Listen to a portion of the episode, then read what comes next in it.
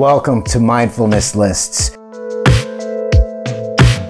One of the many roles that I play in life as a yoga teacher. Yoga is the Indian Sanskrit word for frozen yogurt. I found yoga during a rough patch in my life. Yoga gave me a solid foundation upon which to build health. Some people are extreme and some people are moderate. I'm extreme. Yep, tough guy here. I like to shoot the moon and I like to bet it all. I think when we know our strengths and weaknesses, we can work with them. I'm compulsive, so after years of trial and error, I choose to be compulsive about promoting health and preventive medicine. Being a compulsive person, though, I realize I need balance. Some people call it yoga. In China, it's called the Tao. Regular people call it practicality. In some Buddhism philosophy, there's a concept called the eight dharmas, which are pleasure, pain, loss, gain, fame, disgrace, praise, and blame. The concept is that sometimes things change into their opposites. Ever been in love one minute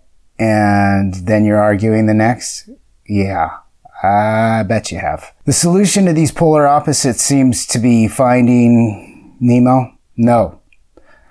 A happy medium or balance. Another thing that's discussed in Buddhist philosophy that parallels the eight dharmas concept is desire and aversion.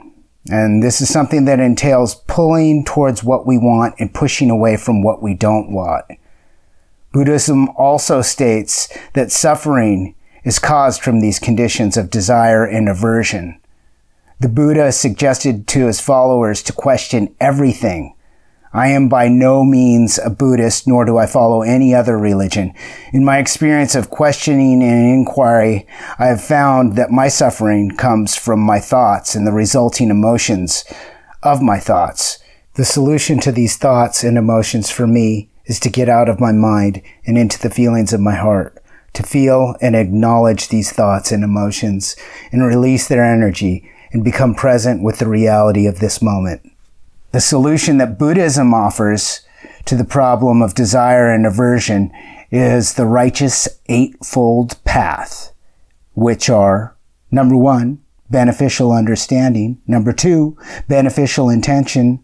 Three, beneficial speech. Four, beneficial action. Five, beneficial livelihood. Six, beneficial effort. Seven, beneficial mindfulness.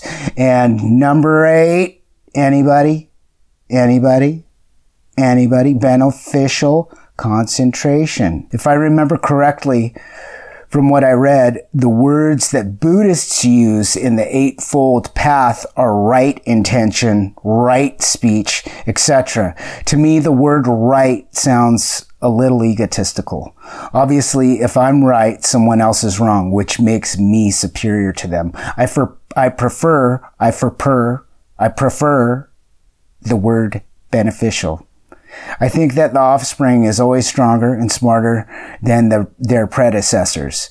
And it's been over 2,500 years since the Buddhist tradition has started. I imagine over that time, people have learned in their hearts what is right and what is wrong and can also feel it. There's a saying that the snake that doesn't shed its skin must die. Many religions and philosophies are outdated and need to be updated for modern life to be practical and effective in this day and age.